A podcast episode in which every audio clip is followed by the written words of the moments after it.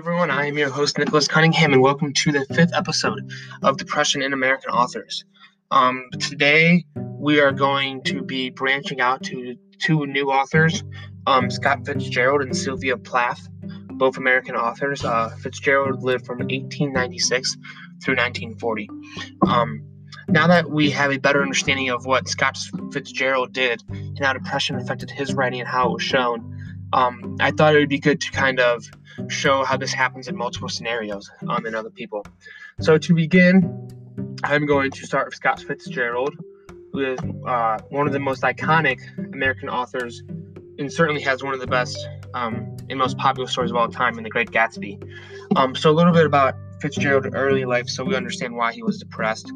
Um, he was expelled from his high school and he was later put on academic probation while at Princeton University. Um, both of these are due to severe alcoholism and uh, effects of drinking too much.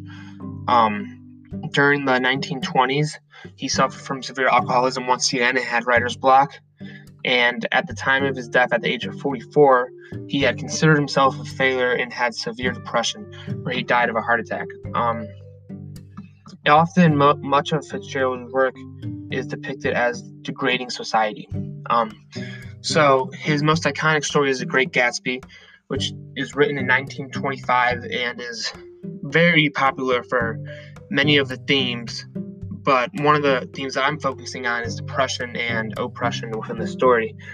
Um, so the main characters, Nick and Jay, um, go throughout this whole entire story, but eventually they lead to this uh, city called this place called the City of Ashes, um, which is used as a way to show depression in where um, I guess you could say lesser people live. Um, these people that live in here are pretty poor. They don't have much to look forward to. Um, much of their life is pretty messed up compared to what most people would consider normal. Um, and they just live um, very oppressed lives.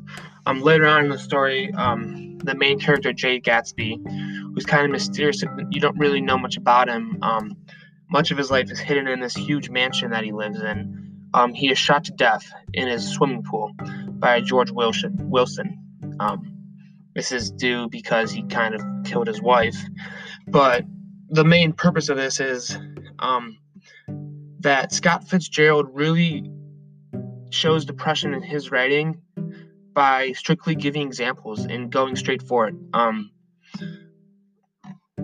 and another interesting point is um, more just for the story and plotline is that when Jay Gatsby does go in the pool, uh, I believe it is his very first time ever going in his own pool, um, which brings a lot of um, discussion about what this is what this is meant to show. Um, I think this is meant to show that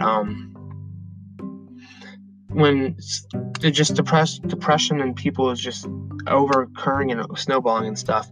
Um, so I think one way that the most common way that Scott Fitzgerald shows depression in his longer stories and books is by going straight forward in the plot. Um, much much of, much of this plot, the setting is in depressed cities in the um, city of ashes. This is a very depressing area as um, we read about it. Even a quote from this area is The Valley of Ashes is bounded on one side by a small, foul river, and when the drawbridge is up to let the bars through, the passengers on waiting trains can stare at the dismal scene for as long as half an hour.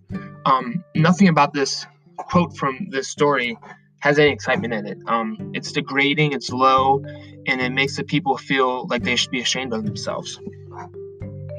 Um, and the final way that Scott Fitzgerald displays depression in his stories is by um, the character. Um, much of many of the characters in the story are depressed, and I don't want to get into too much finite detail. Um, but just he does he showcases depression in his life through his stories, um, through settings, characters, and plot. Um, moreover, Sylvia Plath, who is um, has a very interesting life. Um, and unfortunately, she does uh, end up killing herself um, because of depression, where she is. Um, uh, it's pretty brutal, but I believe she puts her head in a gas fire to kill herself. But what is what is leading to this? Um, well, Plath had inherited a chemical imbalance that caused some kinds of depression. Um, The internal press discovered that the beautiful young American had written haunting works of genius about death and disillusionment before inside of her writings.